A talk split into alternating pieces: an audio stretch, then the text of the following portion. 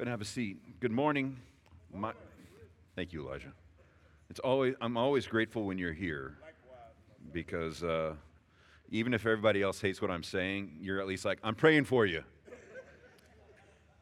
And, and I was commenting to John Sims, uh, you know, our brother that read the scripture earlier, that it's a joy preaching here at Redeemer and to have a pastor and elders that uh, allow me the privilege to do so. I, I, love to preach, but more importantly, I love preaching in a place where I know the faces and I know the stories. Um, and even when you have to preach hard passages, I was telling John, I said, just the culture of our congregation is like, you know, I don't feel performance pressure right? I, I feel a, a, group of people coming along with me to worship the Lord and to encourage faithfulness and fidelity to Scripture.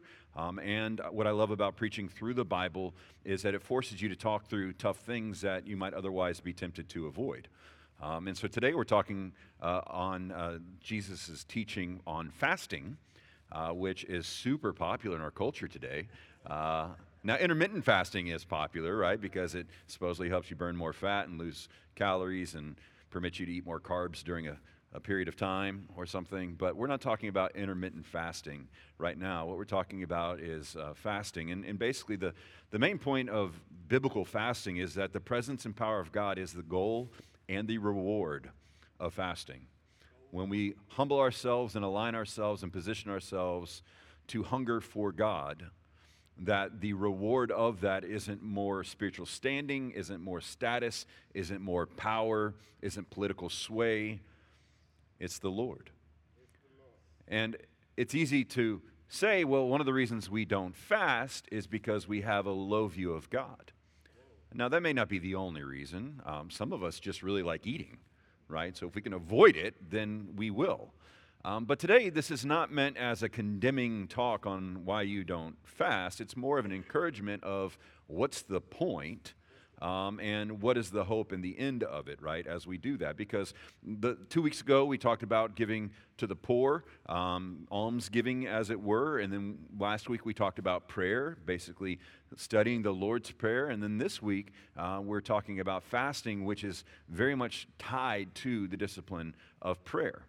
And so, as we understand how this works and the resources made available to us from the Lord for God and for our great enjoyment, we get to understand a little bit better. Now, the students and kids are probably like, fasting, not eating, are you kidding me? Some of you kids um, are like, I don't eat anyways, so what's a big deal? Um, but, but just, we're going to dive into that this morning in Jesus' teaching. We're going to be Matthew chapter 6, focusing primarily on Matthew's uh, chapter 6, 16 through 18. And Jesus said, And when you fast, do not look gloomy like the hypocrites, for they disfigure their faces, that their fasting may be seen by others. Truly I say to you, they have received their reward. But when you fast, anoint your head and wash your face, that your fasting may not be seen by others, but by your Father who is in secret. And your Father who sees in secret will reward you. And so, all of this is in the context of common spiritual practices of the Jewish faith, Jewish faith that these hearers would be aware of. There were times for giving and times set aside for prayer and specific times and purposes for fasting.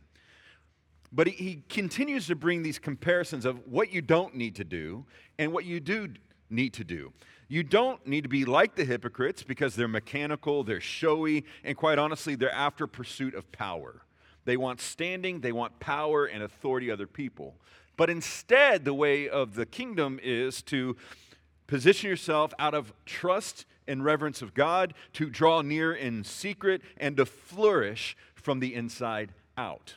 And so the way of the kingdom is opposite of the way of the world, very specifically as it pertains to doing things that are ought to be launched and done in response to who God is and all that God has done is doing and will do. It's an act of worship. And so, as we give generously, as we pray, and as we fast, these are our offerings as service to the Lord. In the Old Testament, fasting was a ritual of abstaining from food or drink for a predetermined period, often aligned with a season of mourning or of repentance or of grief and sorrow. And so in the old covenant, it was, it was abstaining for the purpose of doing these things. Um, one, one of the, uh, the, the uh, Day of Atonement in the Hebrew calendar was a day of fasting to atone for sins, to make sacrifices for sin. And it wasn't uncommon that as the tradition grew, people became um, more disheveled looking and were kind of upping their game. It's, it's, it's kind of like um, dressing, in, dressing in your Sunday best right? Where there are cultures of the church over the years where people would, um, you know, dress, you know, kind of casually throughout the week or whatever, but then they would pull out their best suit and their best tie, which is fine. It's great. The challenge, though, is, is when you get like, well, I want to look better than Bob over there, so I'm going to go uh, get me a new double-breasted suit so I can be better. Now, the intent, I'm sure, was we want to give our best to the Lord. As we show up, we want to bring our best to the Lord. What ended up sneaking in was keeping up with the Joneses. So that happens with fasting, that happens with prayer, that happens with giving. Hmm, it sounds like a human condition.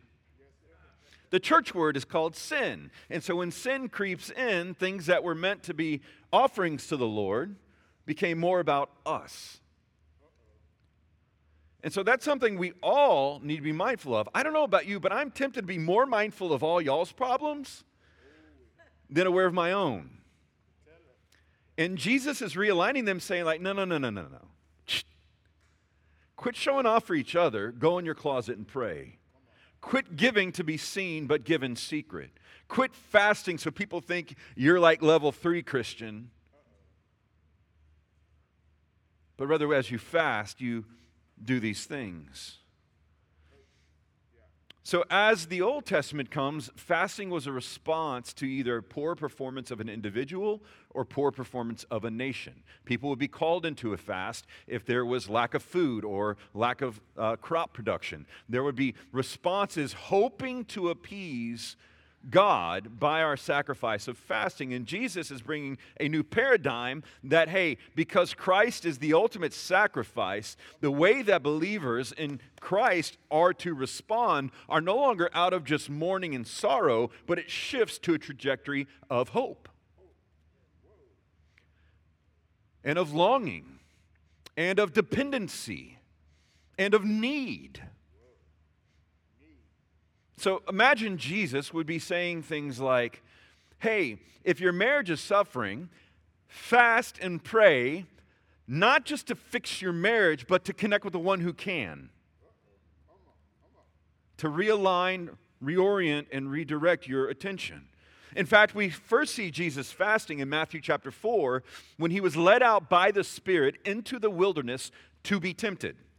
And as he goes out there, he supernaturally fasts because going 40 days without water, without God's intervention, just to give you a heads up, you will die. So if we ask you or call you to a fast, we're also going to be cognizant of medical needs and awareness. Right? Speak with your doctor beforehand. And really, the abstention of food or abstention of water is one of the ways that we can fast. And we'll, we'll dive into that some more. But when we're looking at the purpose of fasting, understanding that it's a realignment and longing for God. So we see Jesus actually fasting and being tempted in the wilderness. And the way that he drew near to God and resisted the temptation was through his knowledge and understanding of God's truth revealed through God's word. And so, as he was being tempted because he knew God's word, was able to lean not upon his own strength, but on the truth of his Father in heaven. And so I don't know, uh, I do know about you. I'm going to quit saying that. Like, I'm sure of this as I am sure of myself. One of our greatest downfalls in the church today, especially in the United States, is we're tempted to pull ourselves up by the bootstraps, figure it out, and then go to God as a last resort. That's one of my, my foundational pride sins, as is most of you. I know you. If I'm a guest somewhere else, I can make a hypothetical claim. But I know y'all, we figure it out. We ask for help at the last resort. We seek help when nothing else seems to work. It, it's not our first thing to do and pray and then ask for help, it's our very last thing to do. And sometimes we ask others for help before we even pray. And then hopefully our Christian friends are like, Have you been praying about it? And you say, No, I have not. And then let's pray. And then let's get the whiteboard out. I don't always do that because I, I like whiteboards and I like solving problems. right? And so, like, I, I'm just being candid with you. Like, as we we need these rhythms and spiritual habits to realign us and remind us of our own limitation. The gift of fasting is not meant to further harm humanity, it's meant to liberate humanity and remind us of our dependency on our Father. Clarence Bass wrote in a Bible dictionary, so hot reading, but I thought this was helpful. Fasting must be done within the context of the joyful thanksgiving of the new life in Christ.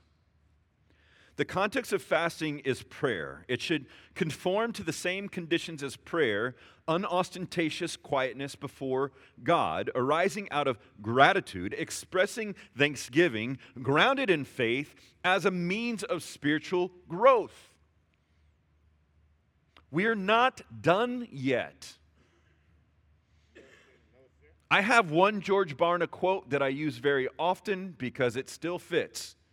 He says this most people believe by about age 13, if they grew up in church, that they, need, they know all they need to know about God because they're being taught by people who had drawn the same conclusion. Are you following with me? Most people in the church believe they know all they need to know about God by age 13 because they are being taught by people who have also come to the same conclusion. I'll use it over and over again until we say, I might be 44 years old. I know nothing, but I know where to find it. And I'm going to continue pursuing it and chasing it. I might be 68, 78, 88 years old. I know something. I know a lot of what not to do. And I know a whole lot of where to look. But I, Compared to the all knowing, ever present, all powerful, eternal God, I know little. It's a realignment. So we might be experts in what we do, but there's experts in every field. And guess who's the expert over all experts? The ultimate expert. It's realignment, it's repositioning. But Christian fasting launches from a place of gratitude and hope and desperation and need. So, the first thing I want us to focus on is that fasting is an act of faith, acknowledging our dependency and need for God. It's an act of faith, acknowledging our need and dependency for God. I've fasted some throughout my day, uh, my days, not always intentionally. Sometimes my ADHD has caught me super focused on something and I blew right through lunch. And then all of a sudden I start getting sparkles in my eye and a little weak and super hangry and my body signs reminds me that without constant provision, I'm not as awesome as I think I am. Number one, I'm not as awesome as I think I am in general. And number two, without proper fueling, I can really do nothing. And so when I seasons of intentional fasting have reminded me of man, I'm highly dependent on food and coffee. We're just, we're having church here today. We're being honest. I mean, we dope you up when you come in. You get your coffee, you get your sugar, your donuts. Hopefully, you don't crash. If Marcus or I go too long preaching, then you're sleeping by the end of it with, with the twitches. But fasting is ultimately a positioning of ourselves, of reminding ourselves, a habit of longing and reminding ourselves that we are a dependent being. You can only go so long without food, water, sleep, community, some solitude, refueling your tank, fun. I said the F word in church fun. There's only so long we can go without those things. Richard Foster, who's written a lot on spiritual disciplines, one quote I thought was helpful is fasting forever must forever center on God. The quest is God. More than any other discipline, fasting reveals the things that control us. The most difficult problem is not finding time, but convincing myself that this is important enough to set aside the time. Disciplines are not the answer, they only lead us to the answer. It's a prioritization of a pursuit. What is it that controls us? What is it that we give our time and attention and affections to? Which idols are we misappropriating above our need for the Lord? So it reminds us of our dependency, reveals also our dependency on other things and people and stuff. And so the second thing we see is fasting exposes our misplaced affections and our unbelief. It starts realigning us back towards the, the wrong affections. Uh, I don't know about you, I can't really sleep at night until I watch my stories. We take an old timey uh, phrase, oh, he's listening to his stories. Watching a show. I feel entitled to watching a show or doing something to check my brain out. And I realize that sometimes that is my longing pursuit. I can make it through this last meeting with none of y'all, trust me, but I can make it through my last meeting and go to dinner and have different things if I could just make it to the show.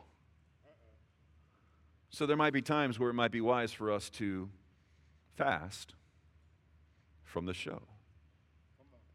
Not out of ways to pay God back. Oh, my account's low. And, no, no, your account's full because of Christ. So it's not about rebalancing our accounts. It's about coming back and saying, hey, my affections are misplaced. My beliefs are off. If I'm through a season of people pleasing and I feel so dependent on pleasures of other people, that when I fast, I realize had the Lord not provided something for me to eat, I wouldn't have to worry about other people in the first place. Thank you, God, for being worried about what y'all think about me and having the food to be able to endure it.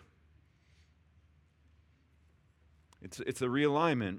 And so when we, when we go and read passages like Romans chapter 1, verses 18 through 25, the easy thing to do is to start looking at culture and other people around us. But, but I want you to view this passage as a declaration of our own inclinations first, our own propensities first. And as we fast, we can ask the Lord to reveal things like this. Because what's scary about the wrath of God in the Old Testament, you knew you'd gone too far when He burned up your whole city, or He flooded the earth, or He changed your language on a whim.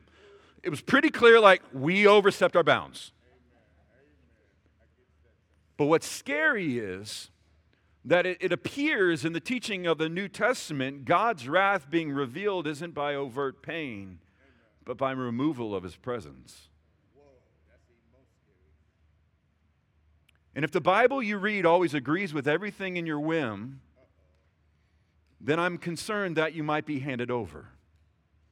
And prayer and fasting humbles us and slows us to come back to the Word of God in humility to say, What is your truth, Lord? Because here's what's true had the Lord not provided the food for you to eat or the water for you to drink, you wouldn't be able to commit the sin that you love. So if we remove that to realign ourselves, we can start really letting the Lord do some heart surgery.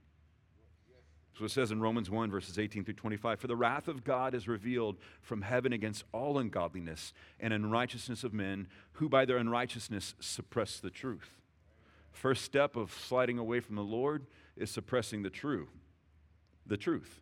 For what can be known about God is plain to them because God has shown it to them. Well, how has God shown it to them? For his invisible attributes, namely his eternal power and divine nature, have been clearly perceived ever since the creation of the world and the things that have been made. Go out the back door and take a look around. Go see God's creation around us. Look at the different, unique people around us. God's creation and power is evidence of his creative power, authority, and care. So they are without excuse. For although they knew God, they did not honor him as God or give thanks to him, but they became futile in their thinking. Their foolish hearts were darkened. Claiming to be wise, they became fools and exchanged the glory of the immortal God for images resemble mortal man and birds and animals and creeping things. So they suppressed the truth they deny what's true, turn their back on what's true, and instead they pursue after lies. They ignore the evidence of God throughout creation and the things that have been made. And although they've known God and they know what's true about the nature of God, they have instead become death oriented in their thinking. Notice how I'm saying there, but we can say mine. Suppressing the truth, turning towards lies that lead to death while we're without excuse, and claiming to be wise, knowing how to use the right knowledge, they become fools and exchange the glory of the immortal God for images, created things, resembling mortal man and birds and animals and creeping things. Therefore, friends, this is the wrath of God as revealed today. This is the scary thing. This is what concerns me. Therefore, God gave them up, gave them over, handed them over. He didn't stop. He said, okay, that's what you want? Go. That's terrifying. And if it means skipping a lunch once a quarter to rightly realign our hearts before God, what a gift. Therefore, God gave them up in the lusts of their hearts to impurity, to the dishonoring of their bodies among themselves, because they exchanged the truth about God for a lie and worshiped and served the creature rather than the Creator who is blessed forever. Amen. They worship the creation. They worship the food, the drink, the influencer, the thought, the lifestyle, whatever it is that I am predisposed towards. I will suppress truth to pursue those things. I will deny what's true to go after that. And hopefully, God will be gracious and merciful and place warning signs around me and preachers and friends and family members and people that may, I might not even like, to say, hey, turn around. I remember, you know, in Houston, when, whenever, I don't know if you know this, Houston likes to flood. And so they would put signs out turn around, don't drown. I used to make fun of those signs because they sound dumb until you're driving towards water that's deeper than it looks then you're grateful. And when we fast, we're able to humble ourselves and say, God, expose in me areas where I'm suppressing what's true, where I'm denying your creation, where I'm believing a lie, where I'm honoring others more than I'm honoring you. Jesus, where am I elevating my children or my spouse or my family or my friends or people and denying what's true in your word to go because I want to honor them? Where do I replace creature instead of the creator? We've got to start here, friends. It's easy to point out people who are missing the boat, but part of the reason we're not able to speak with any sort of consequence or authority in other people's lives is because we're not willing to expose ourselves before the Lord and experience His own transformation in us. Humble ourselves. You have a wayward spouse, a wayward child? Fast. Pray with hope. The Lord may not give you the answer you're looking for in the time frame you're looking for, but more importantly than getting the answer, you get God. Who do you think is able to comfort you in the midst of that suffering? The Lord. Who do you think is able to encourage you when you feel so discouraged? The Lord. Who do you believe who is able to save those who are perishing? The Lord. It realigns us to the one where we have hope. And so the gift of fasting isn't one of self mutilation, self abuse. It's not one of just self denial. It's of us humbly saying, God, thank you for the reminder that we need you more. God, thank you that we need you more, but we don't feel it right now. I don't believe that right now. And so I'm going to work in my schedule a time. It's kind of like going to the gym or working out. You don't feel like it most of the time beforehand, but you're glad you did afterwards, unless you do body pump. And then you can't walk for four days, but eventually you push through.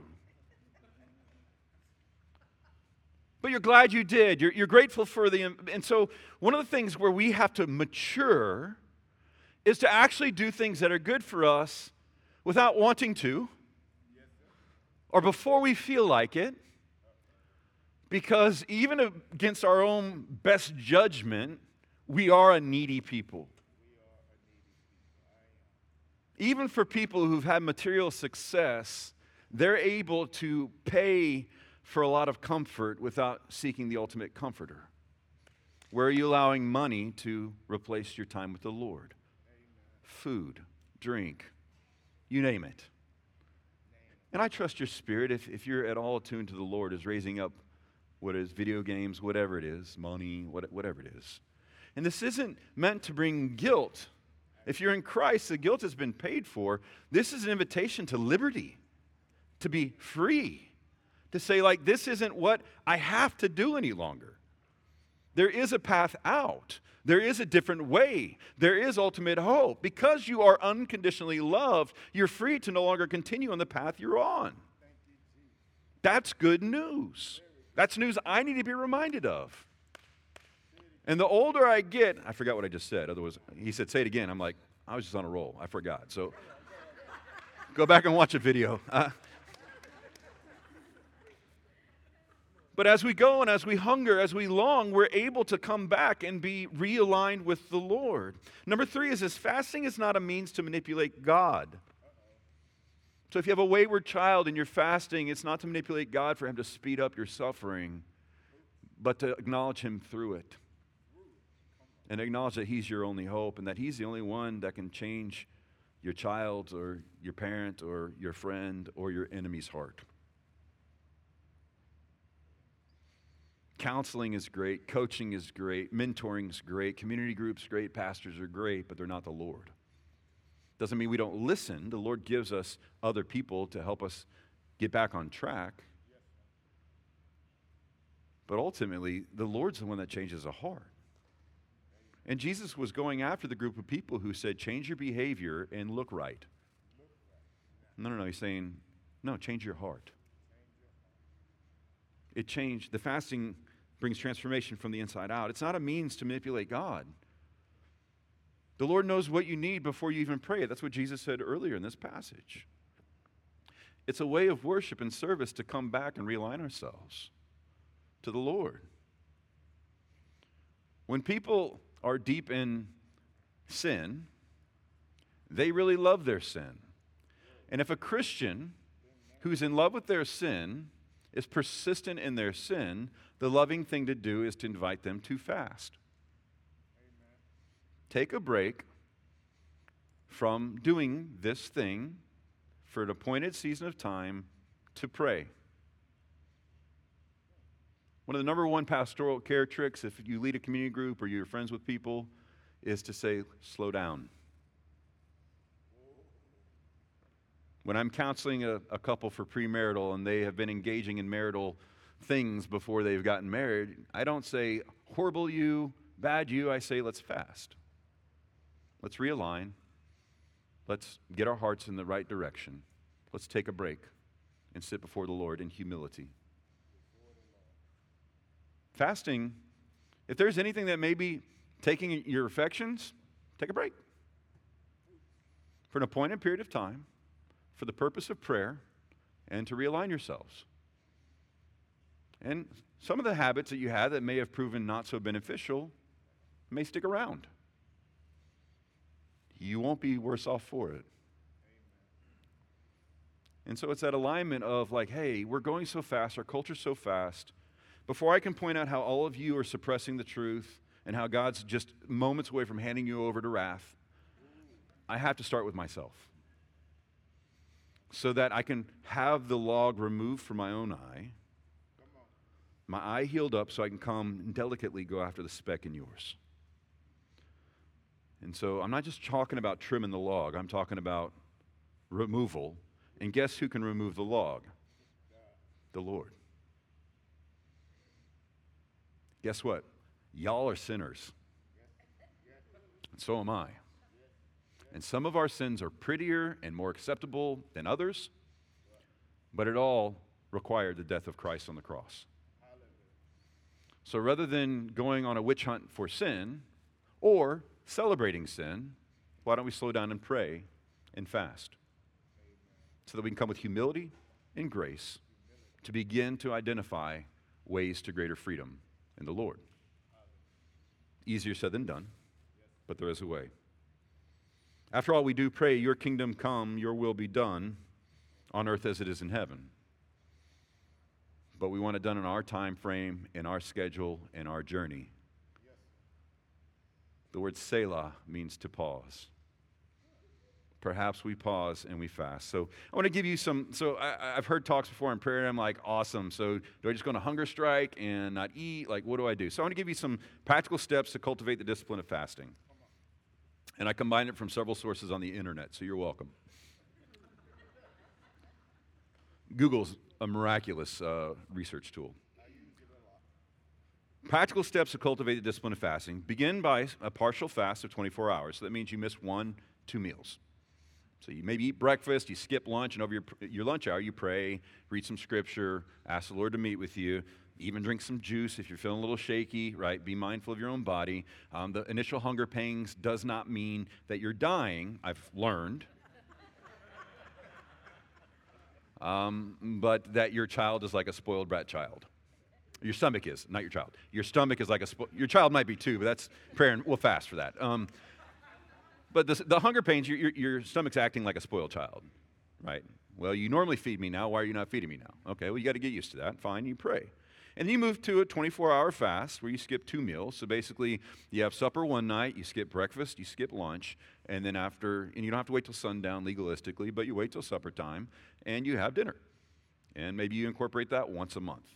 I knew folks that would eventually move to one day a week. They would fast and pray specifically for themselves, for their church, for other opportunities, um, and they would put that in place. And as you get more used to that and realize I'm not dying yet, um, you can move on to a 36 hour fast, which is basically you eat dinner the night before, you eat no meals the next day, and then you have dinner the following day, or breakfast the following day right? And then you can eventually mature to a three to seven day fast. I've known people that have done 21 day fasts with juices and water and things like that. Um, again, uh, disclaimer speak with your physician before going too long um, on any sort of fast, always drinking plenty of water.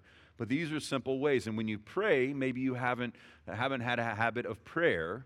Um, one of the things I found most liberating, especially in seasons of depression, is to be praying for other people and other things um, and, and, really to incorporate gratitude along the way. Lord, thank you for this. Thank you. Thank you for these dark seasons and for these valleys because it makes me so much more grateful for the peaks and the opportunities. Um, thank you, Lord, for me knowing what it's like to be far from you because it helps me enjoy so much more being near to you. Um, and and it's, a, it's an act of faith. It's, it's, I don't feel it yet, but I'm hopeful. And Lord, I don't feel like I should be hopeful, but I'm going to, with your help, be hopeful. So we're always looking for immediate alleviation. But it's that way forward. Because as we pray together, as we fast, as we incorporate some of these disciplines, our maturity and our humility begins to grow. And we're not so quick to suppress God's truth. And we're not so quick to deny what creation shows. And we're not so cruel to lean on our own understanding we're more inclined to realign ourselves with the Lord, saying, Lord, my experience and feeling doesn't match your word, but I'm willing to give some space. Please do some work on me. Whatever that might be. And as we give that space and we mature and we grow, that's where real freedom is found. I think, unfortunately, in Christian freedom today, we confuse Christian freedom with the idea that because God loves me, He wants me to do everything that feels right to me right now. If it feels true to me, I need to go do that because God loves me and I'm free to do that, regardless of what it is. I fall into that trap all the time. The challenge is, is that's not real freedom. In fact, that smells a bit more like being handed over. The most horrible thing about wrath is an eternal fire, which does not sound pleasant. The most horrible thing about God's eternal wrath is not having Him in His presence, in His love, in His joy. Amen. And when we fast, it realigns us and humbles us to long for eternity again. The presence and power of God is the goal, and it's also the reward of our fasting. Let's pray together.